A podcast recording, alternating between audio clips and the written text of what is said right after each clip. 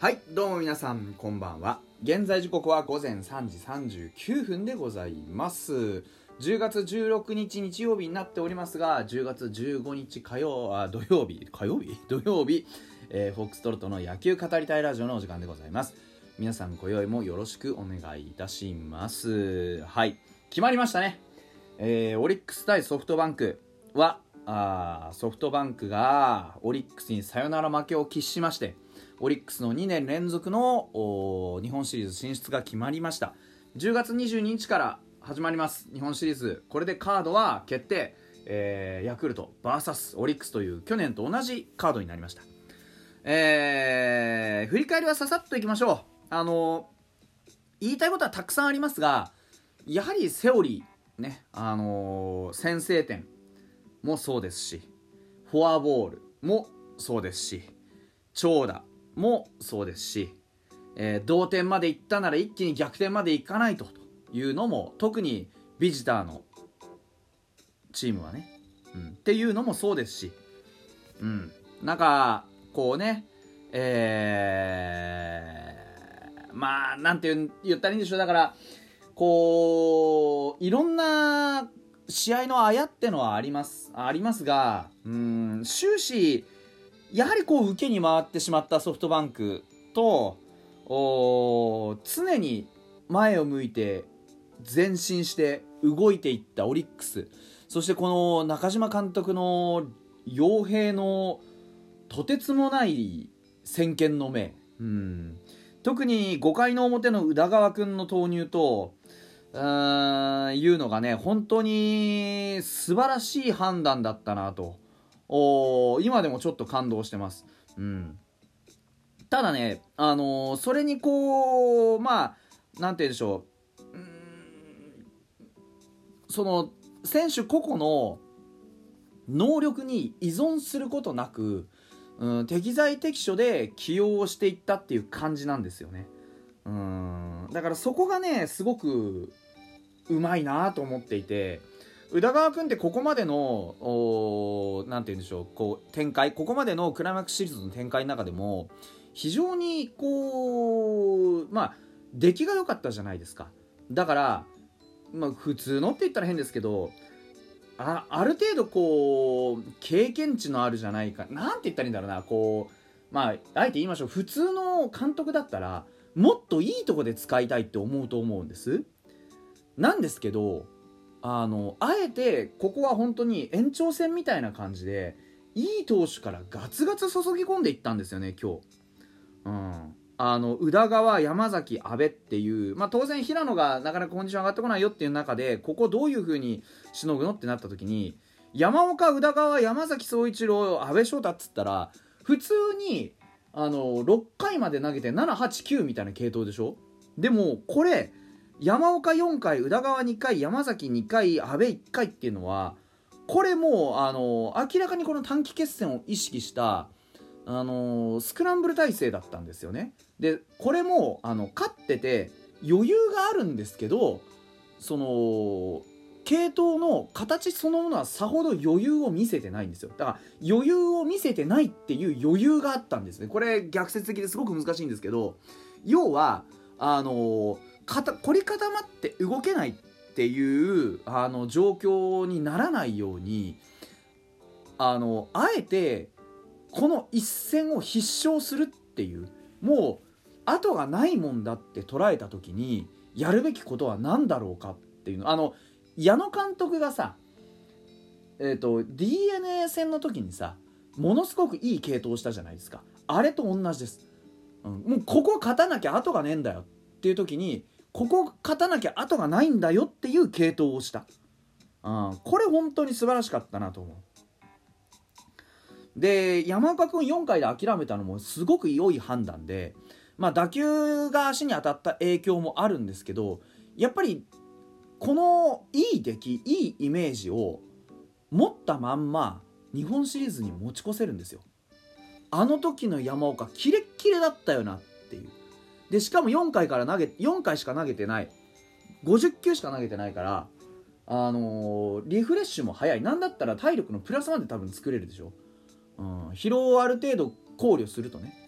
決してこうここまで山岡君も、あのーコンディションが良かったわけじゃないから。だからそういうことを考えると非常に先を見据えてもいいね。この山崎とか宇田川とか日本シリーズというこう大きな大きな舞台。最強最大最終の舞台に向けてこのなんていうんでしょう今一番働いてほしい子たちにきっちりとこう仕事をさせてなんていうんでしょうこう経験値を積ませておく、うん、場を離れさせておくっていう判断も素晴らしいしいやこれは本当に中島監督、まあ、相当考え尽くしたなと。正直舌を巻きました。これはすごいと。あの山崎打たれたとかどうでもいいんですよ。結果勝ってるんでこれが正解なんですよね。山崎が打たれたのも別にあの状況を考えれば悪くなくて。何せ打たれたと言ってもその後逆転まで許さなかったっていうのは素晴らしいんですよね。逆にホークスとしたらここの7回の表はデスパイネのそのツーランが出た直後の中村と今宮ここがねめちゃくちゃ肝だったんですよ。めちゃくちゃ肝だったの。あのーやっぱりねやらなきゃいけないのはこのイニングなんですよ。せっかく同点に追いついたんだったらあとの8回9回を残してからよしそこで1点取るぞじゃなくてもうこのタイミングここから一気に逆転して追い越すぞっていう展開にしなきゃいけないんですよ。これはマジで。何が何でもその展開を作らなきゃいけないの。だからワンアウトからもう一回攻撃をし始めるよっていう感覚で言えば僕はこのあのシリーズやっぱり当たってないじゃないですか。このバッターたちは。あーそこをねちょっとやっぱ考慮するべきだったと思うんだよな。だから例えばあのこの今宮と中村晃のところ確かにショートとファーストって非常にホットなところだからあんまりねこう動かしたくないのは分かるけどね、中村晃は結局2割2分2厘今宮健太に至ってヒット1本も打ってないわけですからここはもう僕だったらね仮に僕だったらもうどっちも代打出すんですよやっぱり。うん。あのーいっぱいいたじゃないですか。いっぱいっていうか例えばグラシアでもいいんです。野村君でもいいし柳町とかでもいいんですよ。何でもいいからなんか試合を動かすぞっていう意思と行動をベンチが見せないことにはここから先も膠着状態が続いちゃうんですよね。結局2対2の同点になった後の0対0だから。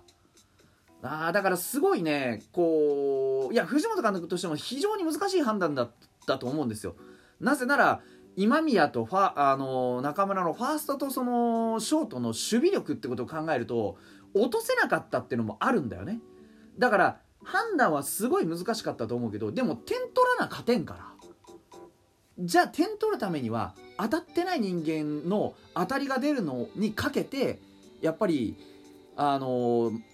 バッターボックスを送るよりも若い子たちやりたいって思ってる子たちの勢いとかそういったものを作りたかったよね。うん。だかそういうなんかラッキーボーイ的な何かがなかったんだよ。ガチガチのこう王道の野球で受けに回ってしまったんだよね。結局、うん、いや確かに肝心な時に頼りになるのはベテランの力かもしれない。でもやっぱこの日本シリーズに行って勝つってことを考えたらこういう時に打ってくれるラッキーボーイ的な存在を演出するのもすごく大事なんですよ。うん。だからやっぱり若手をここで起用してほしかったなーってのは個人的にはすごく思うんですね。三森周東牧原柳田デスパイネ中村晃今宮川瀬甲斐っていうその結局代打出なかったでしょ。だから結局このスタメンと心中しちゃったんですよね。うーん。結果ヒットが出たのは牧原柳田デスパイネだけだったってことを考えるとやっぱりちょっともう少し攻撃の面の手こ入れというか何かもっとフレッシュなメンツですとか勝負をかける動きっていうのは挑戦者だからこそあった方が良かったんじゃないかなっていうのは僕の見立てかな。うんまあそんなわけでねあのホークスは、まあ、残念ながらあのこのシーズンが終わってしまいましたけど藤本監督はね、あのー、負けたら終わりという試合だったし、えー、1年間よくやってくれたとでモイネロも攻めるべきじゃないというね、えー、打った中川君がすごかったんですよねという話。まあ、来年はねやり返すぞというような話をしていました。うんで、そんなホークス、ね、千賀が FA で出ますよっていうのもそうですけど、なんかちらっとやっぱり、あのー、出てきたのは、まあ、どうやら FA の補強とかにも結構動くらしいよという話のようです。えー、近藤健介がどうやらね、あのリストに上がっているなんていう、話も出てきて、僕はでもそれはさすがに飛ばしかなとは思っていて、なんでっていうと、あの、近藤健介は、さほど さほど北洋ポイントに合致してないんじゃないかな。近藤健介をファーストで使うのはもったいないでしょ、うん、もったいないというかファーストはもっと多分長打力のあって決める人間がやるべきで。でじゃあどうするってなったらねあの外野手で考えたとしても今ね周東がいて牧原がいて柳田がいて、えー、で考えたら、まあ、そんなにそんなにだと思うんでね。うん。まあ分かりません。あのー、近藤健介がね FA をどうするのかっていうのも含めて首を縦に振るんだったらもちろん出てほしいとは思ってないですけどどこに行ったってあのー、それはもちろん近藤の意思が一番最優先だとは思うんで、うん、というようなストーブリーグの話題もこれからやっていければななんていうふうに思っていますがまずはね両チームお疲れ様でした。